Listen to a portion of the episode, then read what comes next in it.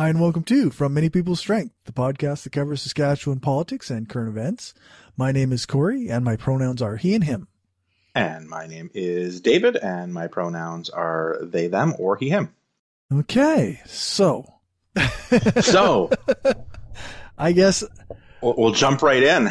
Might as well. I don't have any yeah. preamble this time around. Well, I, guess, I guess the preamble is almost like we were talking about before we started recording, and the, the fact that, like, you know, we got that one piece of feedback on the YouTube video about how, you know, Corey seems to always find these what, you know, WTF stories, but you know, to some it's degree, every that, two weeks. It's every two weeks. Um, yeah, some of them are out there. Like, you know, these the old like dog bites man isn't news, man bites dog is. Right. Um, there's some of it too is like, you know, this isn't like this isn't unusual. Like I don't want I don't want us to start considering some of this stuff n- like the norm or normal because it's not normal. But at the same time, a lot of a lot of this stuff has just become has become the norm. Yeah, that's right. Um, which is is scary and frustrating. But I think it's important to to to talk about it for that very reason is so that people who go, oh, okay, well, that's just a weird fringe. That's just a one off. That's not really common. You know, it, after a while, and I say I've said this on a number of topics, but after a while, like when a one-off keeps happening over and over and over again, you can't call it a one-off anymore. Yeah. So, anyways, let's let's jump into some of these not right. so one-off stories.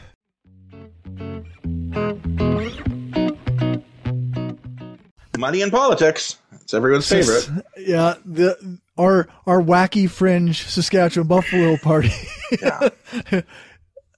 raised $131,000, largely thanks to one Alberta man who donated $82,787 um, from, what's his name here? Uh, Quinn Holtby. Oh, there you go. Yeah. Yeah. He's the president, uh, the CEO of uh, Catch Can Limited, an Edmonton company. Um, yeah, which it's they oil and gas. Oil, yeah, oil it's an oil and gas, gas company. So yeah, um, which I, I, I read this and I was meaning to go do a little bit deeper digging on how is this legal? Because um, mm-hmm. my understanding was there are campaign donation limits, um, but apparently not. I don't know. That, um, it it seems unusual think, to me. I think I've heard in the past that Saskatchewan is one of the few places, few provinces that doesn't have a cap on donations for provincial politics. Great. Yeah. So, so, um, so basically, it, you know, turn turn the Buffalo Party literally into a lobbying arm of like when right. when sixty some odd percent of your money comes from a single person in the oil and gas industry. Yeah. Like you you at that point, sixty three percent of their total income comes from one guy. You work for him at that point, right? Like yep. um yeah, that's that that is you know a, a bold accusation I realize I'm making but, um, at might, a certain point. It might not surprise people to find out that the Buffalo Party was the Wexit Party. Right.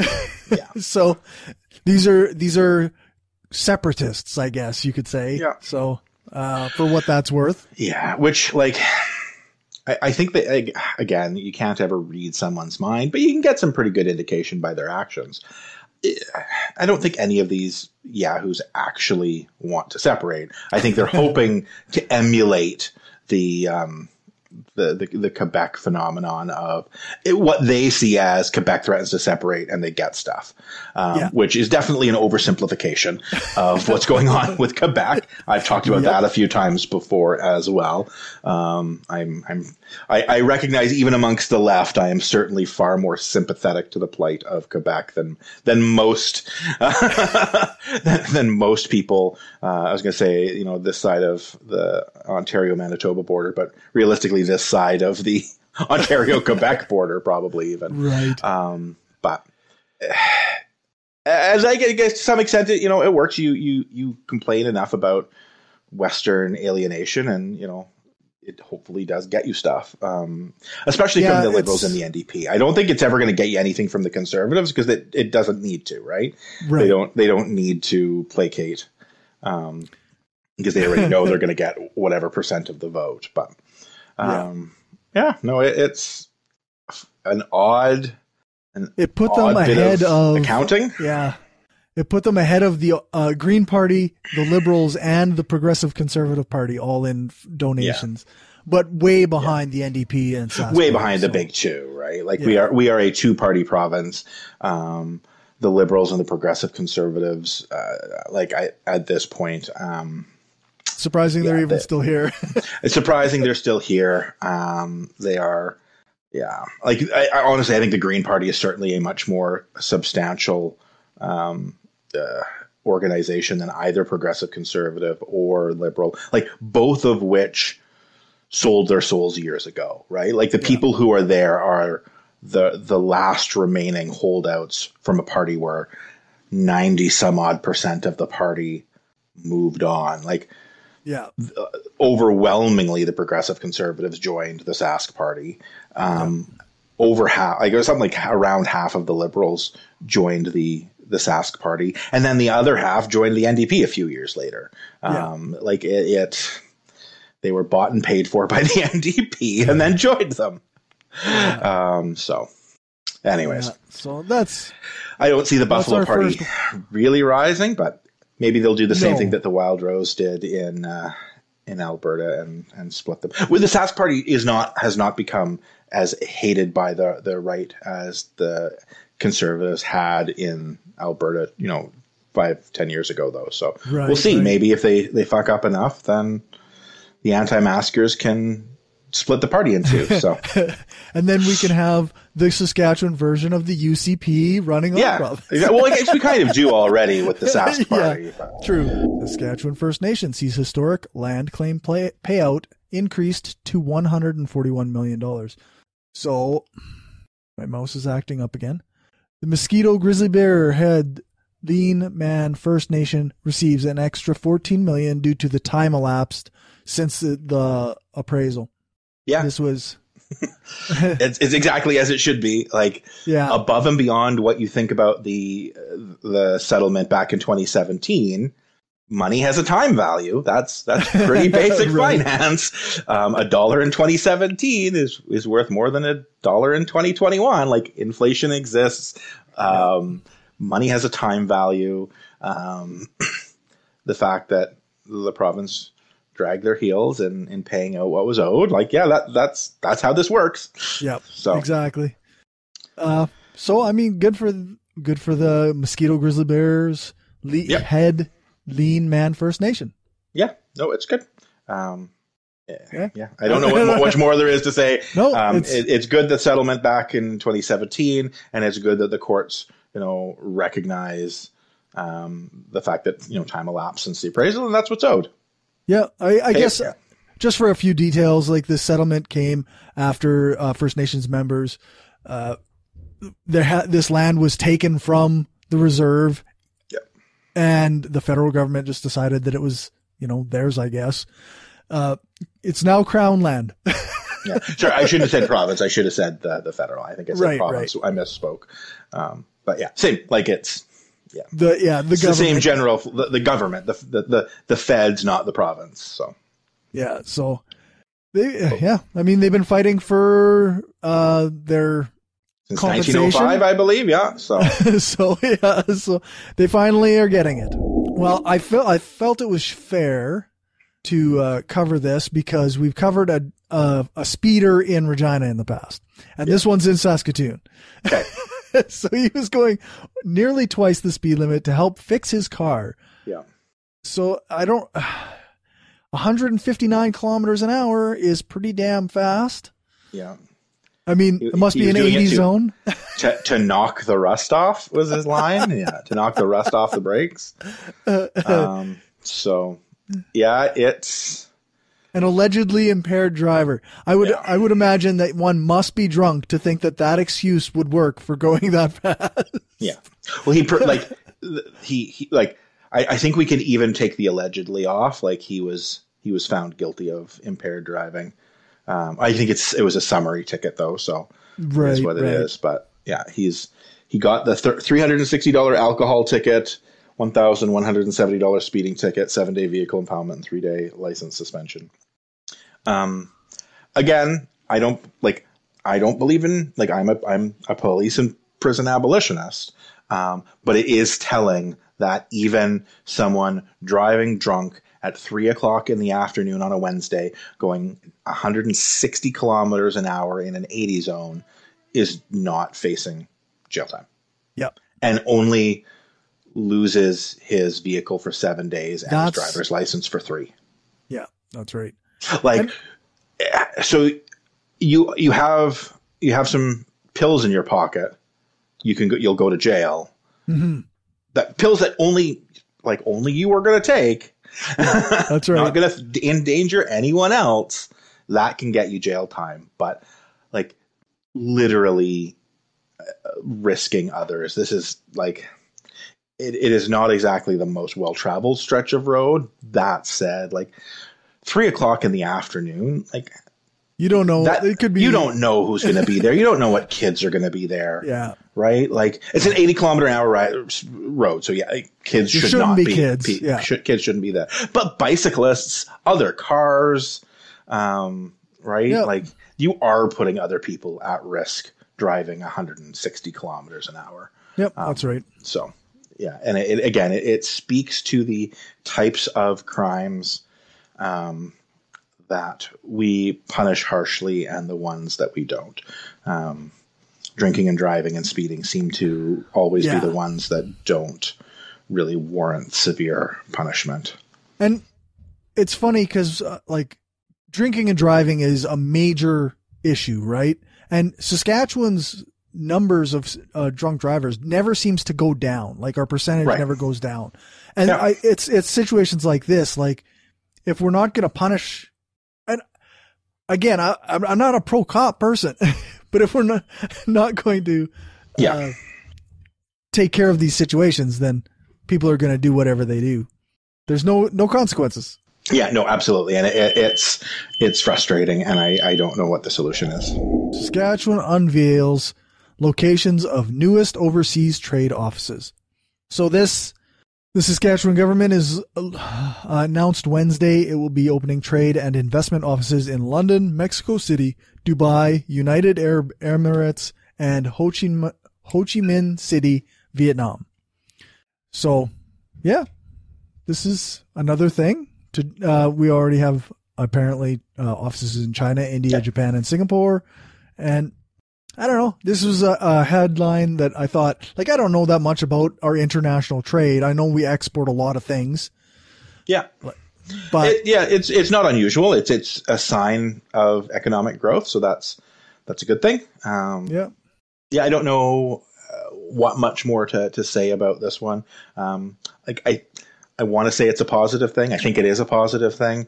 Um, I think the, the the fact that we're talking about agricultural exports um, and predominantly um, countries where we're like I said exporting, you know, agricultural rather than energy is probably a positive thing. would, It- yeah, it is a sign of greater diversity within our economy um, that we're not just focusing on places we can sell oil to. yeah, Um, and yeah, like we we need to we need to start doing more of that. Um, agriculture, like agriculture, from like from from an environmental standpoint, is very different, but from an economic standpoint, agriculture does run into a lot of the same issues that um, oil and gas does. It's primary industry. It's cyclical. Like there's there's issues around it. Um, you don't want to put all your eggs in one basket, but I don't Right. think we're I don't think we're worried about you know too many eggs in the agricultural ba- basket currently. I think we moved away from that and probably a little more than we should have, and being able to go back to it is good. Yep. I know people on both the left and the right are going to be upset about globalism and international trade, and that's which there are issues with that. So there, that's fair, right? Like there's there's real legit criticism to be had with Yeah. the spread of globalization and and uh, the I guess the effect on wages and everything. Uh, but but as far as local economy goes, this is probably good for our, our province.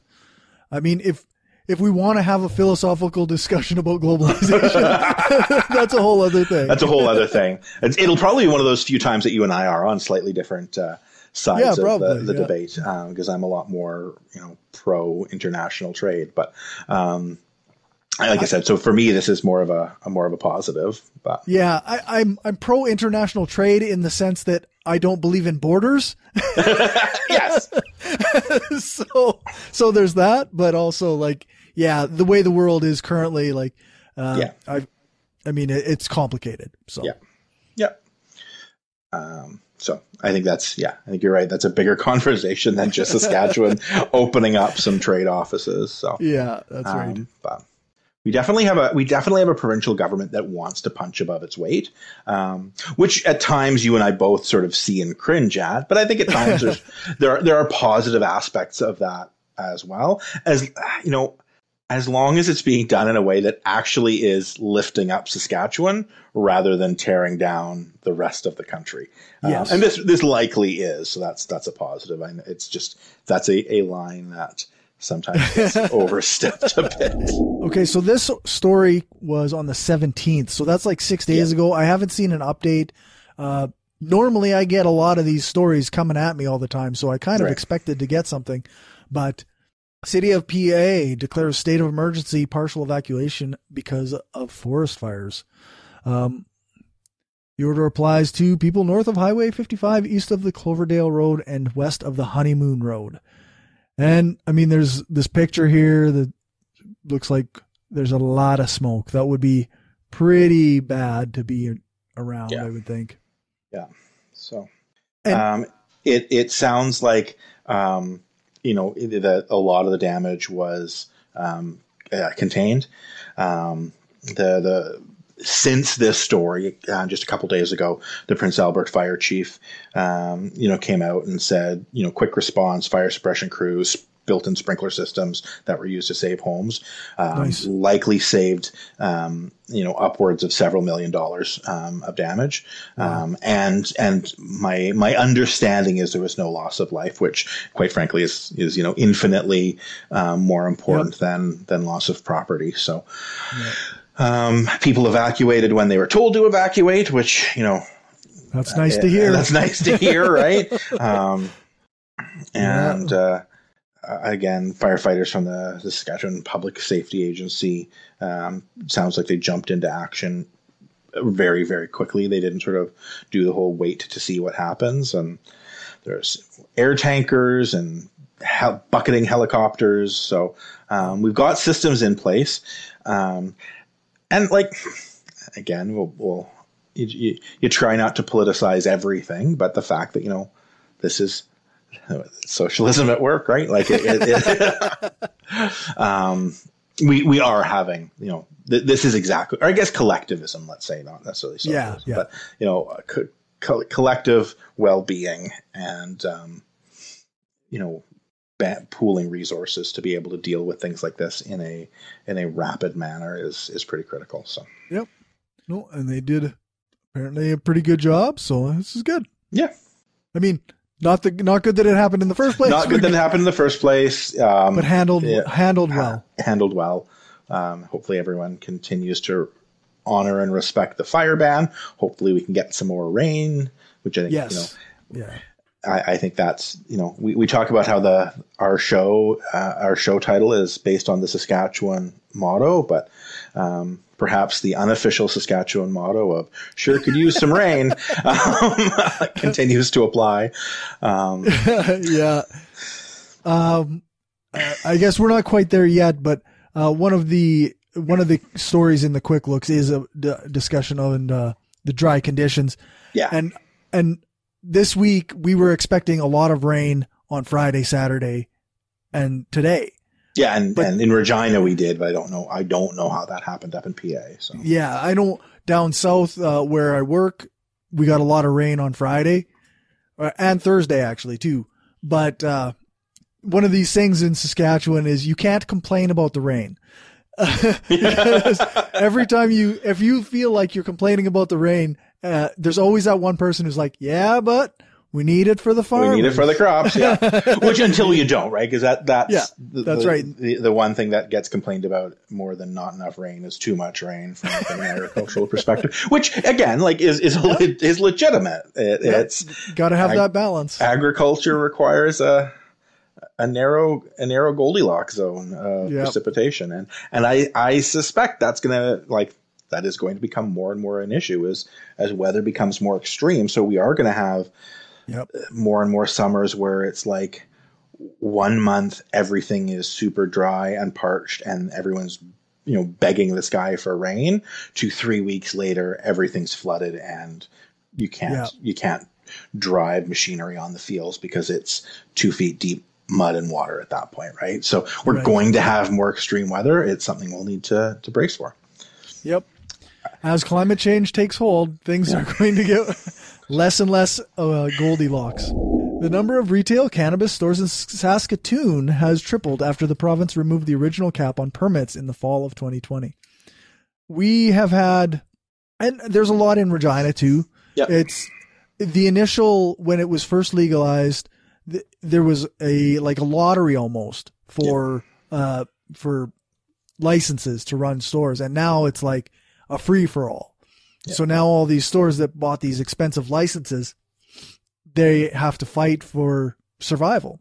yep So, which I guess is what capitalism does. yeah that's that's how like, in theory that's how capitalism's supposed to work right you know yeah build a better mousetrap um, which it'll drive it hopefully will drive prices down because i think one of the I think one of the reasons why and i don't think the article talks about this but one of the reasons why you open up the licensing is because licensing was so limited um, it was expensive everyone Yeah. like you have you have an oligo- um, oligopoly um, so it's um, you know they're able to keep prices high and a lot of people like we're still going back to their old dealer because their old dealer was their friend and charges them a quarter of the price that the pot shops do Yeah. or or half the price or or, or some fraction thereof um, and like yeah, it's my demographic is probably going to be pretty consistently going to pot shops rather than some dealer somewhere because like I'm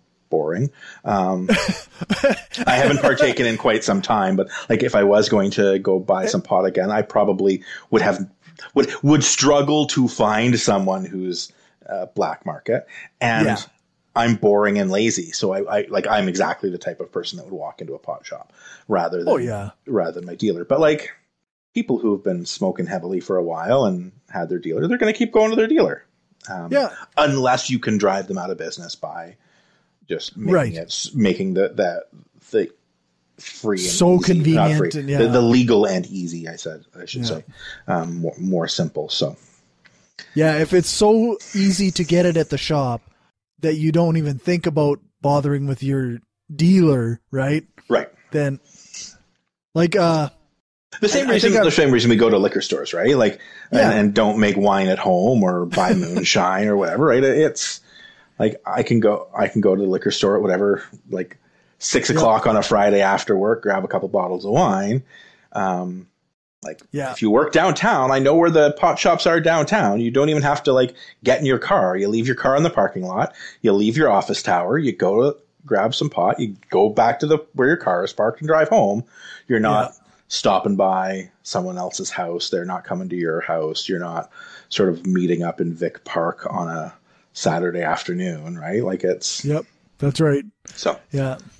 No, My guess is as well the uh, the pandemic probably also helped the legal pot industry to some degree as well Because I would think so. you know you're going into a sanitized shop that's allowed that's legally allowed to be open as opposed to like having to meet someone in their house and you have no idea. Um, Yeah. so Yeah. yeah. Anyways, yeah. We'll, No, it's- we'll, it's we'll see where things go. We'll see what businesses close, what open. Um, Yeah, I mean, I've got I've got my store that I like to go to. Uh, we always go to Fire and Flower. like it's just the place we go. We know what they have. We know what we the prices are. You don't get surprised. It's you know the one thing I've been saying, well, I was going to say since it became legalized, but for years and years prior to it being legalized, I honestly don't give that many shits about who is selling it legally, as long as the people who were in jail for having sold it four years ago get let out.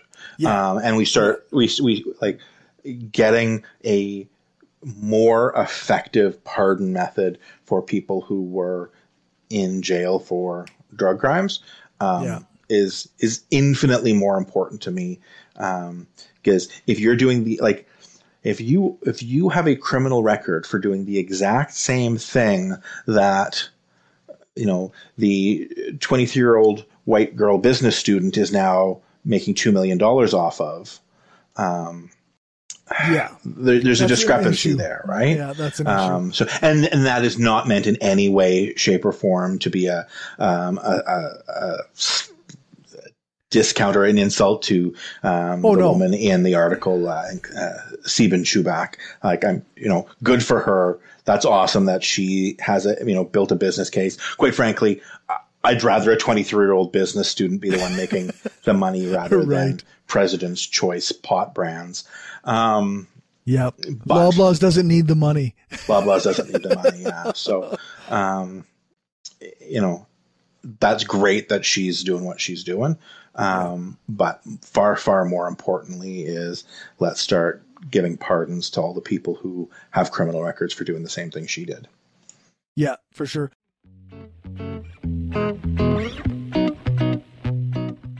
SGI to start mailing out rebate checks this week. That was May 11th. I, it must be a slow process because I haven't gotten mine yet. Yeah, I didn't even check the mail because I should be getting one. Yeah, that's good. Like Yep. it's a quicker look, so we don't have to spend too much time on it. But that's you know It's good. again that's the joys of us owning it was we get the profits when they make more profits if this was a private company that would have disappeared to another province or s- country Yeah, that's right. On to the next one. This is a bit of a I don't know if it's a NIMBY or if it's a genuine concern over uh Viterra putting their plant out by I think it's up in the north area. Well this was that story we talked about a couple weeks ago too right? With uh, this is the one that um, the co-op refinery was all upset about because they wanted that chunk of dirt. Right, yeah, and now uh, residents in uplands have uh, gone on on the uh, news, I guess, to talk about concerns over property values and the smell.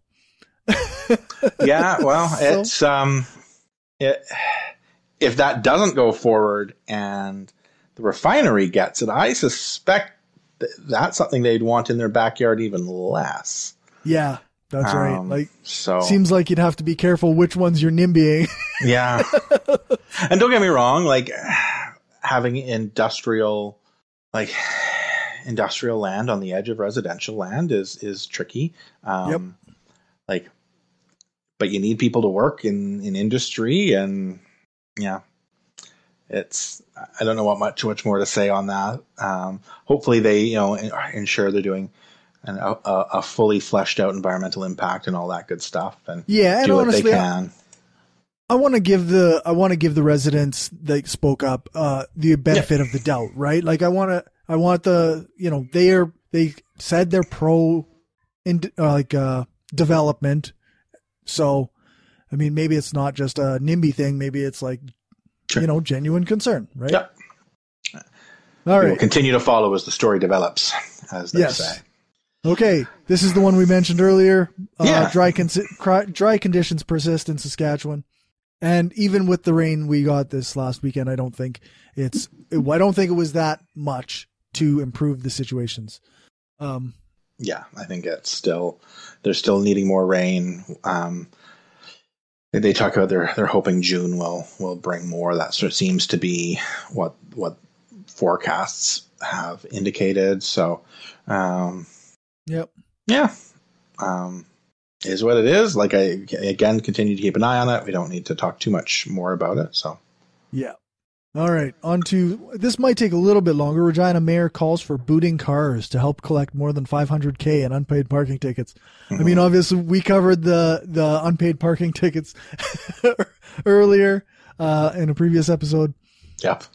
So Some of them were we're- pretty extreme. So yeah. So now we're taking extreme measures to uh, collect on these. Is Yeah. the attempt. Yeah. Um, I mean, half a million dollars can go to a lot of things, right? yeah. So Yeah. Um, and again, if there's individuals owing tens of thousands of dollars, like 30 residents collectively, like that half a million is 30 people. I I don't see how you're actually gonna get that money out. I- Like their car is worth less than that. yeah. In most cases, I would think. Um, know, City previously said it faces a 1.4 million dollar loss in revenue from unpaid parking tickets. Um, or sorry, no, that's that's their loss in revenue from parking tickets during the pandemic. Is just people Okay. getting enough parking tickets. Um, and the city had been focusing on educating residents um, of achieving compliance rather than so like the city made a conscious choice to say hey let's focus on like tapping tapping people on the shoulder giving them a warning and saying hey you need to pay your Right. Yeah. Right. It's it's interesting to me. Like, I would not call it a loss of revenue uh, when people aren't parking illegally. Mhm. that seems like a really Yeah. weird way to frame that. yeah no I, I agree that shouldn't be the purpose of parking tickets i understand why it's be, why it becomes one um, Yeah. but Especially if, yeah, year after year you have this number of, of parking unpaid parking tickets or pay, parking tickets that you get paid for consistently year after year, right? But yeah some things are just strange to me. I don't know.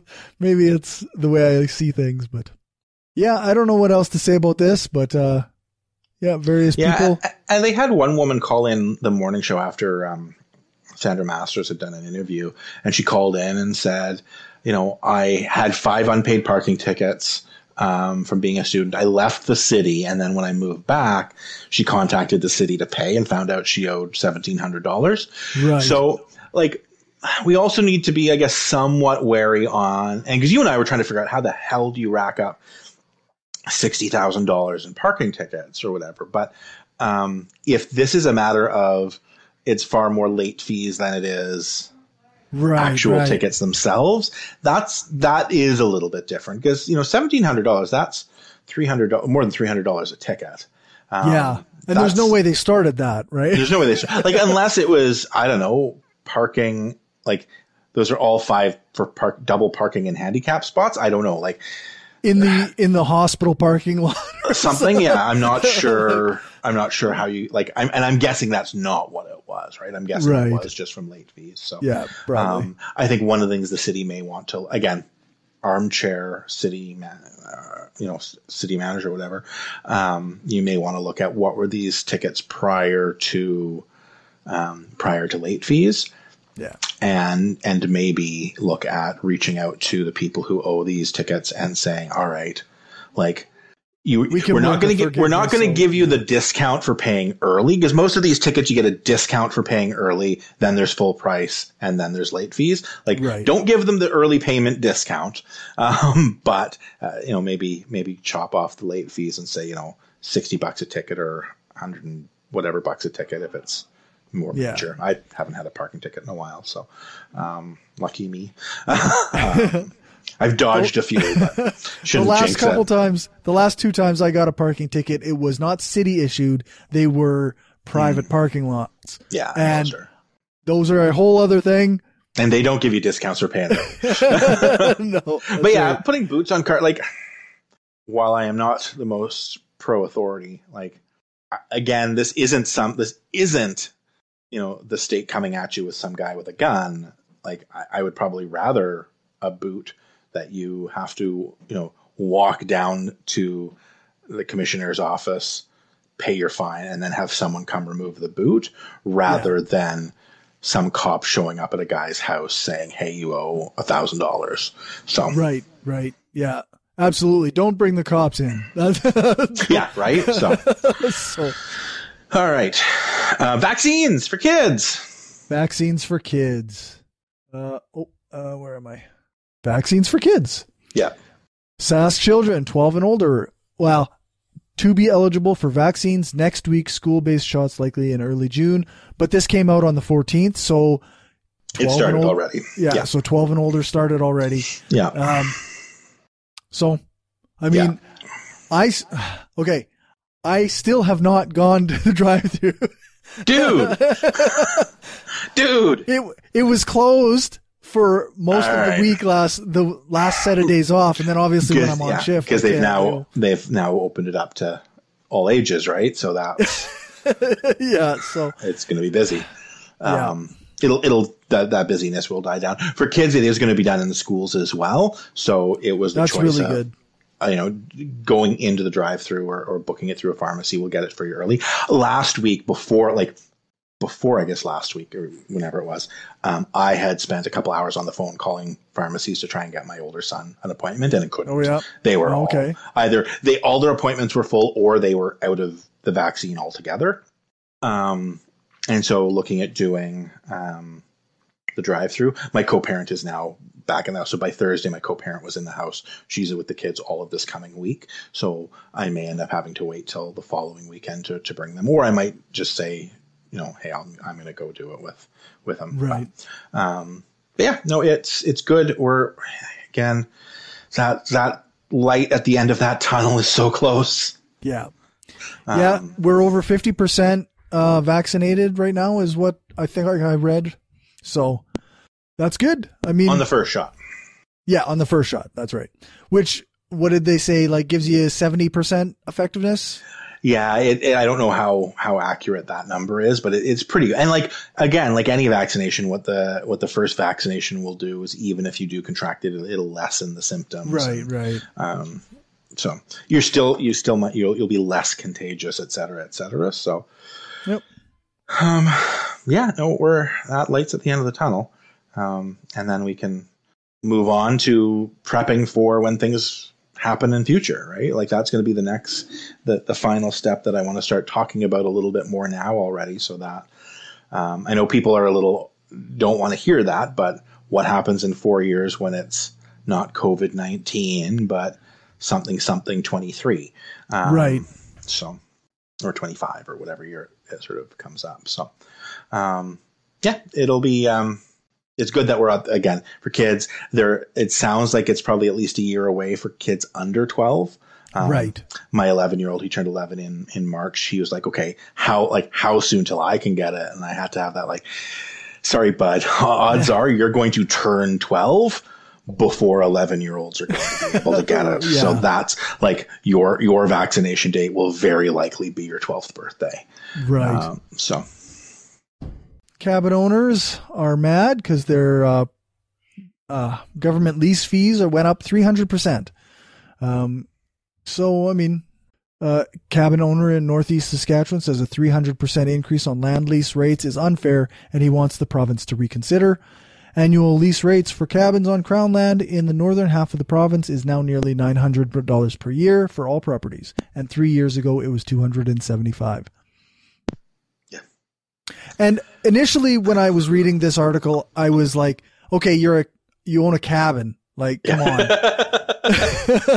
but apparently some of these uh, people like that's their house actually it's not like some cabin they go to seasonally some people Okay. actually live there and that so that seems a little bit like more of an issue i guess yeah but and and like that's a dramatic increase the fact that it went Yeah. that much now is it that like was it did it jump dramatically because it stayed low for longer than it should have is this one of those things that it should be up to $900 now but it stayed at 275 for over a decade when it should have been going up by 50 or 100 bucks a year for the Yeah. last deck like right so like the, i don't know and that's that's the thing that Yeah. sort of plays into this yeah that like said, it's it's a pretty big jump.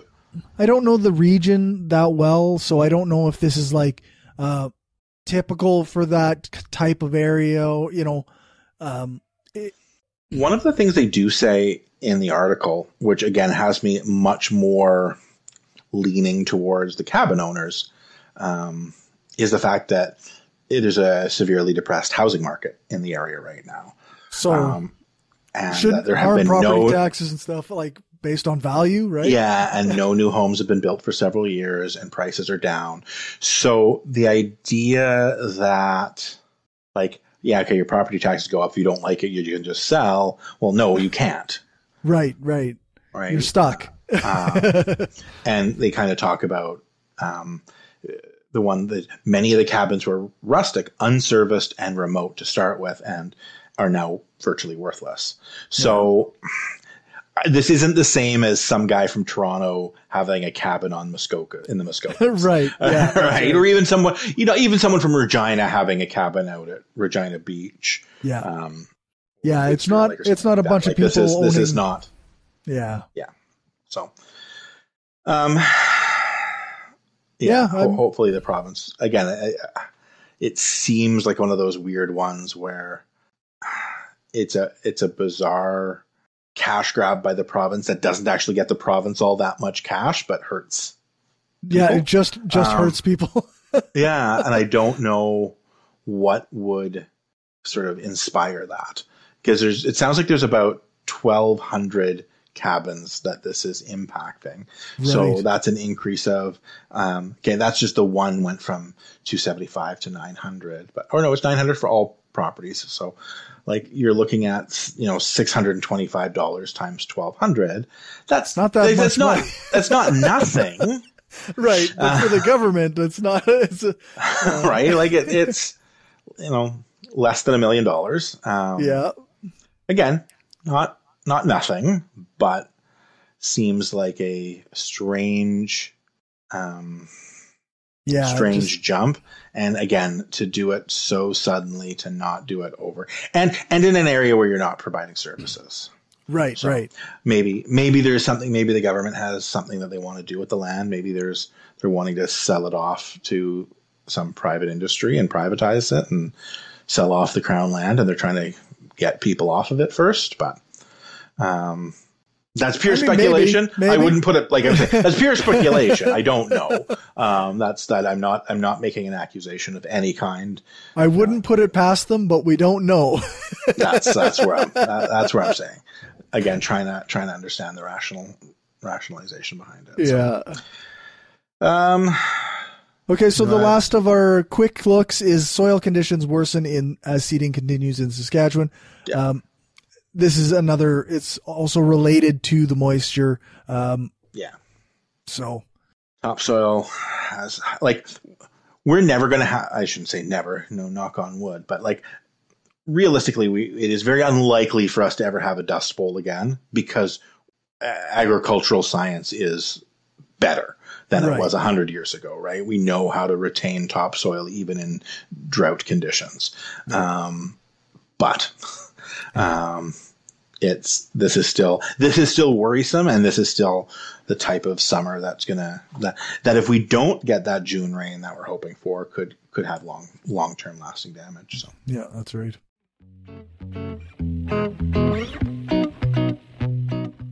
Prince Albert, RCMP officer charged with the murder of a 26 year old man from Clearwater River, Dene Nation. Um, Braden Herman was found dead Tuesday evening in wooded area of Prince Albert. yeah, Uh, and the RCMP officer, um, Bernie, Bernie Herman. Herman. no was, uh, relation. Uh, they're not related to each other. They are friends. Coincidental coincidental last name. Yeah. And, and, uh, I mean, you go into this article and it seems clear like that this, uh, RCMP officer, Bernie Herman was, uh, he, he was what some people classified as harassing Braden. Yeah. Uh, and they lived together. I don't know, you know, obviously nobody can know their exact relationship. Right. Uh, but it seems pretty odd to me that this, uh, this cop was harassing this young man and then allegedly killed him. this is again one of those stories where we're getting the preliminary details right now. Um, it's tragic all around. Um, it sounds it.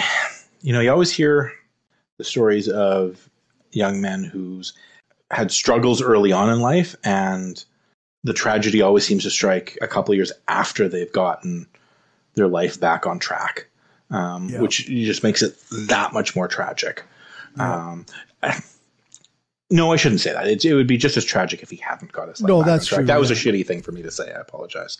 Um, but it, it, it is it is it is tragic that someone has put a, put as much work into turning their life around, overcoming hardship, um, you know, living a life where close family members had passed from suicide. He himself overcame considerable hardship, um, Yeah. and to have his life cut short is is pretty is pretty horrific. So, um, I'm sure more information will come out as as it gets closer to trial and all that. It's it's very weird and unusual for an RCMP officer to actually get to a point where they're going on trial. So we'll we'll see what happens. But They say uh, the the officer was not on duty at the time of the death, so I, I think the only reason to include that seems to be that um, that means that there's no necessarily an alibi, like nobody knew where his, you know, yeah. but Well, and it, it it it removes a lot of protections for the the accused. If he was on right. duty, like if a cop's on duty, the bar for that, yeah. justifiable blah blah blah bullshit is pretty low, right? Like they Yeah. don't have to they don't have to justify a lot to say, "Oh, I was exercising my duty, my I felt my life was at risk, therefore Yeah. X Y Z." But if he wasn't on duty, that that removes a lot of those protections. Even in Canada, we're not as bad as they are in in some U.S. states or most U.S. states or possibly even all U.S. states, but it's um it it's still not great. Um, so Yeah. Yeah. And uh, I guess let's see, this article came out on the 12th. So they had an autopsy scheduled and uh, a court date, like a preliminary court date uh, in PA for the following Thursday, which has come and gone, obviously. So there should be more details coming out soon if they aren't already out and we just don't have them. We can we can we can definitely dive deeper into this in two weeks, um, and and maybe talk about this a little bit more, um, either in two weeks again or even further into the future as Yeah. more details come out. A children's advocate investigating Yeah. ministry oversight in persons of sufficient interest cases. Yeah.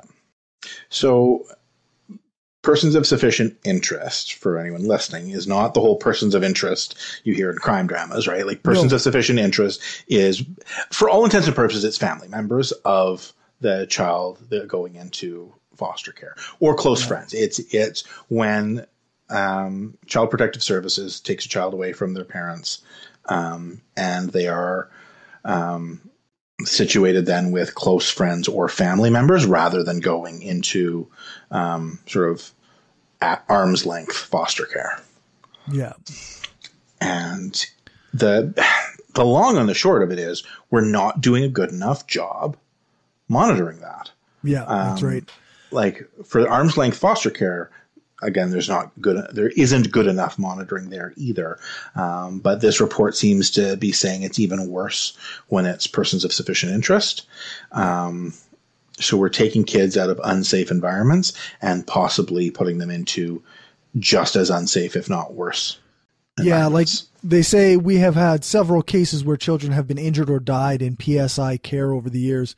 And more recently, in the last year, we have had a few cases. yeah, So it, it seems like that's, I mean, that's why this is happening, right? They're Yeah. looking into this because kids are getting hurt and dying.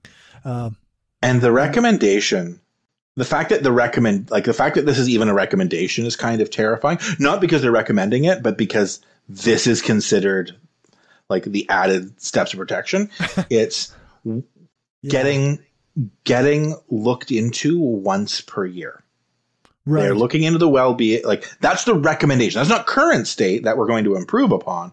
We are looking at improving up to a state where the well-being of the children is looked in on in person once per year. yeah. Um, whereas basically what it what it is currently is if there is a report, if someone complains about neglect or abuse, there'll be someone go out to look. But otherwise, they try and get out as much as possible, but there's no actual Yeah. Well, minimum and- threshold. So And the, the thing with something like that is that it's probably it's probably not a matter of uh, people not you know not wanting to get out there kind of thing. Like it's, correct. Yeah, I don't blame. It's probably a shorthanded situation. Like these these organization or these oversight committees and and stuff. They always seem to be shorthanded. Yeah. So Yeah. So basically, the big advocate, the big concern, the, what the advocate is is advocating uh, is that these persons of sufficient interest caregivers are subjected or have the same level of approval process and supervision as adoptive parents um, and the same like i said the same level of oversight as foster parents or alternative caregivers and um, which seems pretty reasonable. But again, it requires Yeah. more more money. Yep. Um, Yep. And It's interesting because uh, we're we're currently going into the foster care process. Like we are looking at foster. oh, good for you. And uh, it's it's a long process with a lot of steps and a lot of Yeah. you have to go into training before you go in, and like there's pre-training and post-training and cultural training and and interviews with all the family members that you have, and you know it's it's a big deal. Yeah. So so if if uh, As it should be. yeah, as it should be, absolutely, because you're introducing children into your house that aren't yours. You're caring for them, and uh, uh, a PSI, a per- persons of sufficient interest, should probably have some something close to that. And of course, as always, the best solution is putting in place supports and resources so that the kids don't have to be taken away in the first place. Yes, Right? Like That's if right. we could maybe instead of defaulting to the government coming in and taking children away, making sure that parents who overwhelmingly want what's best for their children and just sometimes struggle to find the best ways of providing that have the tools and resources available to them to keep their children um, because like it is safer for the children it is more ethical and quite frankly it's like again dave coming in and giving the cold-hearted dollars and cents analysis in like in addition to the ethical and moral analysis it's fucking cheaper like it is yeah, fucking cheaper to make sure that parents have tools and resources available to them such that their mental health is well taken care of their children's mental and physical health is well taken care of they're Yeah. they are living in, in a life free of neglect and abuse um, and don't have to have intervention of the state all of that is significantly cheaper than paying for foster care, paying for child protective services to go out and do investigations of foster homes, um, than the financial cost of tragedy striking when kids are in um, alternative care. So, um, if we can get our heads out of our asses and stop having this puritanical bullshit about, oh, you know, these people don't deserve whatever these resources that are needed to keep Right. kids safe. Um, everyone's better off. So let's throw out this idea that anyone doesn't deserve the resources needed to keep children safe um, and do everything we can to create healthy communities where kids can stay in the homes of their parents rather than having to go to alternative caregivers. I will get down off my soapbox now. what are you advocating for, though? A society that cares about people and takes care of their needs. What is this? Tell me how you really feel, Dave. So, like, our band aids are currently shitty, but let's not get cut in the first place, and then we don't need to worry about the quality of our band aids. And we'll have more money left over for having good quality band aids when they are. That's needed. right. You know what? right. Ultimately, I'm not naive enough to think we will never need alternative care for children. If nothing else, things like car accidents are going to continue happening Right, right. um, and parents will pass away. But um, yeah, if we there, we get if we get rid of generational trauma and we break cycles of abuse and if Yeah. we uh, you know allow communities that have been marginalized to have tools available to them um, and we stop making racist assumptions about the well-being of children Mm-hmm. um, we're going to have a lot. Be- we're going to have a lot better time all around, and we're going to have a much more thriving society all around too. So, John Gormley is a dick. This is Yeah, the that's right. stupidest take I have heard. Like John Gormley has had some pretty stupid takes over the year. This may be one of his stupidest. Uh, I don't know. I think it's a perfect example of why. I don't know. Nobody should ever take John Gormley seriously as a as a person. Yeah, this is that. Oh, how the mighty have fallen. All right. Okay. Go ahead, John. And the equally loony, Can you hear that? uh, perpetually alarmed, the No Fun Club, you know, the people who have been trying to close down the economy and, you know, shut you down for ages. These people are mirror images of one another. They only have relevance as long as the pandemic lasts. Uh, this guy who had never heard of before, what was his name? Kyle, Kyle Anderson, microbiology prof, hardcore New Democrat, suffering evidently from his tweets, Scott Moe derangement syndrome. I had never heard of That's Kyle Anderson. thing. I didn't know who he was. Apparently, he's on faculty. He's a microbiologist. Kyle Anderson only as a public figure lives and breathes as long as we have a pandemic. So he's on the reactionary shut down the economy, don't let people go out crowd, just like Max Bernier and his nitwits are on the reactionary freedom crowd. nope, that's not When the pandemic's over, means. I don't care about the freedom crowd. When the pandemic's over, I don't care about the no fun club. Okay, John. Reactionary doesn't mean reacts to things. That's not what reactionary is. Like, does anyone else have the overwhelming urge to just be like, "Okay, Grandpa"? right. Um, yeah. Like, Yeah. Go take your meds and have a nap. That- maybe that's ageist. That's not fair. yeah, that's fair. Okay, good point. Good point. Um, Kyle himself joked around about it too, right? Like, Kyle, Kyle's like, "Yes, I am a, I am the hardcore new Democrat and the leader of the No Fun Club." Um, also, Kyle makes the point: Gormley must be terrible at poker because this is ridiculously transparent. yeah. um, this idea that oh, okay, well, like my side is being super super shitty, and we're placating them, so I can't just acknowledge that the anti-maskers and these these dyed in the wool conservatives are being dangerous. I have to then somehow draw a false both sides ism. Um, and like my metaphor is like like these firefighters are only relevant when there's fires, which makes firefighters no different from arsonists. They're the right. same thing. When the fire's put out, we won't care about the firefighters anymore. You know Like- what? They only they re, they're reacting to the fire. Fire, therefore, therefore they're, they're reactionaries. And like I'm pretty sure. Like again, I don't know Kyle super super well. We're not like close friends, but like I know him well enough to know. I think he'll be perfectly happy to go back to being a highly respected university professor who doesn't have to be on TV all the time talking What? about a global pandemic when the global pandemic passes.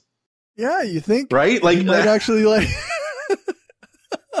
like I'm I'm 90% sure Kyle's going to be just fine going back to being a leader in his field.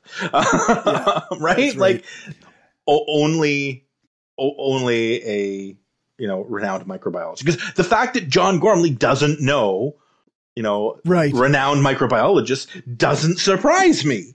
No, Like, that's right. Nor like nor should he. Like like I didn't it's know not a field that. Yeah, I like didn't know what. Kyle was a professor of prior to the pandemic. He's a casual friend. I knew he was a professor at the U of S. It's not like he goes around bragging about his credentials. And then Right. The pandemic hit, and then Kyle started talking about stuff I'm like, oh, shit, you're actually an expert. Like when they say listen to people who have expertise on a thing. And, and Yeah. the other thing about Kyle, if you listen to any of the things that he talks about and his his posts on social media and when he does media appearance, when he's on TV, when he's when he's on the radio and whatnot, is like most scientists, he quotes the the actual data and the research. Like you can you can look at all the same information Kyle looked at for the most part. Like it's not like he's expressing yeah. some appeal to authority. You don't just believe me because I'm a scientist. No. He's doing the hey, I can help you interpret data because again, that's what I'm trained in. I can help you find the data because again, that's what he's trained in. But then he shows the data, then he shows the numbers, then he shows the tracking, then he, he can make, you know, predictive statements based on the data he's seeing and is right almost every single time about what he thinks might happen. And yeah. you know what? He's he probably is erring on the side of caution um, more than some might. In the same way, I bought a house from a firefighter and there were a shit ton of fire smoke detectors in the house when I got right. it. Like there are yeah. more smoke detectors in my house than there were when I bought it than is probably required by uh, building codes. Almost because like it was built by a firefighter, right? Like yeah. that, I, I, bought it from the original owners. The original owner was a firefighter. Yeah. Um, Sounds about right. Right, and and like, so yeah, are, are is that slightly more cautious than need be? Maybe. Maybe. Um, same with same are some of kyle's recommendations erring on the side of caution? Because and same with same with dr fauci same with dr tam. Like a lot of them are and they fauci used to say that himself quite a bit but i think all of these these doctors and scientists will tell you the same thing of i am purely analyzing this from the framework of the science i am trained on. So i recognize there are competing interests that are going to balance out my recommendations. Um, but that doesn't make them reactionary. no. So that's not what reactionary that's means. not what reactionary means. But again, like it's when you when you know when you know your own people are being shitty, you have two choices. You can either confront the shittiness within your own side or within your own in group and risk being ostracized by a portion of your own in group or splitting the in group in two or or any number of other sort of actual personal consequences. Yeah. Um and or you can try and do both sidesism and say well both sides are just as bad so I let's not let's not be accountable for the shitty people within our own side um, by trying to make it seem like both sides are just as bad. Um, and sometimes, like in some debates, both sides are do have bad actors within them. But there like, are there are yeah, debates there are where, issues, yeah. like, um, yeah, like I, I can I can see a number, but you also got to look at who has who has power within within different organizations, right? Like you look at yeah. you look at um, the what might be considered um, fringe elements within the left and the right within Canada. Um, the fringe elements within the left have very, very little power in Canada. Yeah. Like right. uh, you and I have gotten frustrated, me probably even more so, but with some of the more fringe elements that show up on your social media and yes. like are like are literally advocating to have me executed because of my job. Um, like I've literally had people on your Facebook wall say, no, no, you deserve to be killed. I'm like, okay, bankers like, are no good. I don't agree with that. You and I are not going to find common what? ground. Like, I am not going to be like, okay, well, let's let's look for method of execution and see if we can find one that we like. No, I'm I'm just you and I are not going to find common ground. However, they are not running for the NDP. They are not running for the Green Party. They're sure as hell not running for the Liberals. Um, no. right? Like they're they're naughty. like like and I like I say Green Party intentionally. They're not even running for the fringe parties that have one seat or three seats or whatever in. Yeah, that's in right. Government. Or even even actually an official status as a party, right? right? Like that, they they don't have power within the Canadian left. Um, yeah. Whereas those who are the the equivalent of that, who are who are actually advocating for running down indigenous protesters with pickup trucks. That's are getting the photo mainstream. ops. yeah, are getting photo ops with with conservative leaders uh, because yeah. they're not getting told. Uh, they're getting reactions like Gormley saying, "Okay, well, you know what? These guys are are, are wackadoodles, but you know they're no different from the other But you know what? Those protesters in Ottawa, the one time they carried a fake guillotine, and therefore both sides are the same. hmm so, anyways, it, it's it's frustrating. Um, I, I like. I've always disagreed with Gormley, um, but in in over the last twenty five years, I my respect for him has rapidly diminished because he's he's gone from that guy who was on the right but would um, would at least listen and make good faith arguments. Like I disagreed with his arguments, but his arguments were made in good faith um, to either he's either no longer making arguments in good faith or he is so he is so completely lost the plot that he's just Yeah. yeah blind to his own rhetoric at this point. and i don't know which of the two it is and i don't know if i ever will but I mean, by and large, this is a result of Rush Limbaugh, you know, as well. Like this is this is the American Canadian conservative movement Yeah. over the last 30 40 years has been moving in this direction. So I don't want to I don't want to paint everybody on the right in with a broad brush, but this is the mainstream of your movement. You need to change something. and i don't know what this like i don't know if what needs to happen and again it's not my job to solve the problems of the right but i don't know if what needs to happen is you just a schism and the right splits in two and actually stays split in two and doesn't just reform five years later with the nut jobs with having even more power. Yeah. or whether you put the effort into actually excising excising those elements from the party. Like because you see you see in the states that, like it even worse right? Like um Yeah, I mean, I think I think it's like you say, like it's not our job to fix the right Yeah. for them, right? But it is my position that even those who were not, you know, original conservatives that you know still hold true to the original ideas of conservatism, they were still wrong, and we still need to uh, have more left power. yeah absolutely i just I, they're not always wrong about everything and and i think having having that voice can sometimes be a good thing um, Sure. because it keeps it keeps the left honest um like um Yep.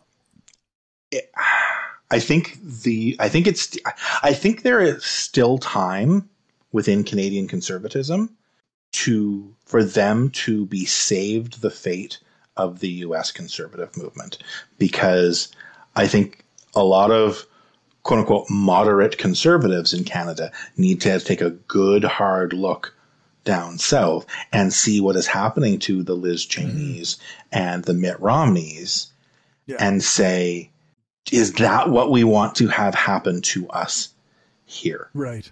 In 10 years, do we want moderate conservatism to be gone? Um, is it worth, is it worth it?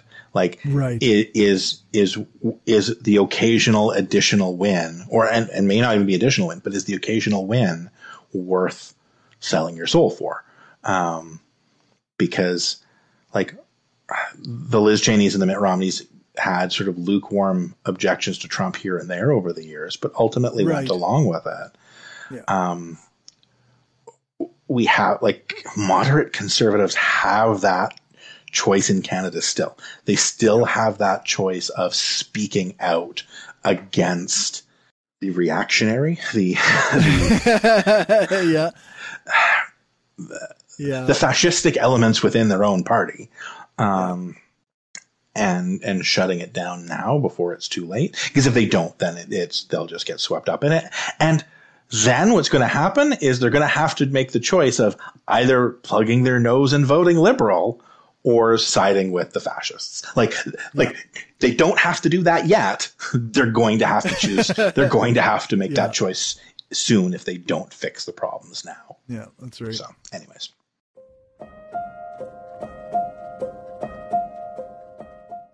Good news, but slow good news, and people need to stop assuming that like Yeah. people need the light at the end of the tunnel is coming. That's a good thing. It's coming maybe faster than we thought a couple weeks ago, slower than we thought a couple months ago, and we're not at that light yet. So stop behaving like we're out of the tunnel. like that's the summary. Yeah, no, exactly. Exactly. And it sounds like there's going to be some more uh, attempts to actually have consequences for people who don't, uh, who gather and protest and don't adhere to health rules yeah. and whatnot. So and and I, I know I, I know uh, uh, the the Saskatchewan Attorney General doesn't listen to our podcast, but the fact that they are implementing the things I've been saying for months, so I was like, okay, good, you figured yeah. it out. You don't need uh, you don't need a bunch of bald white dudes with guns in order to make this happen.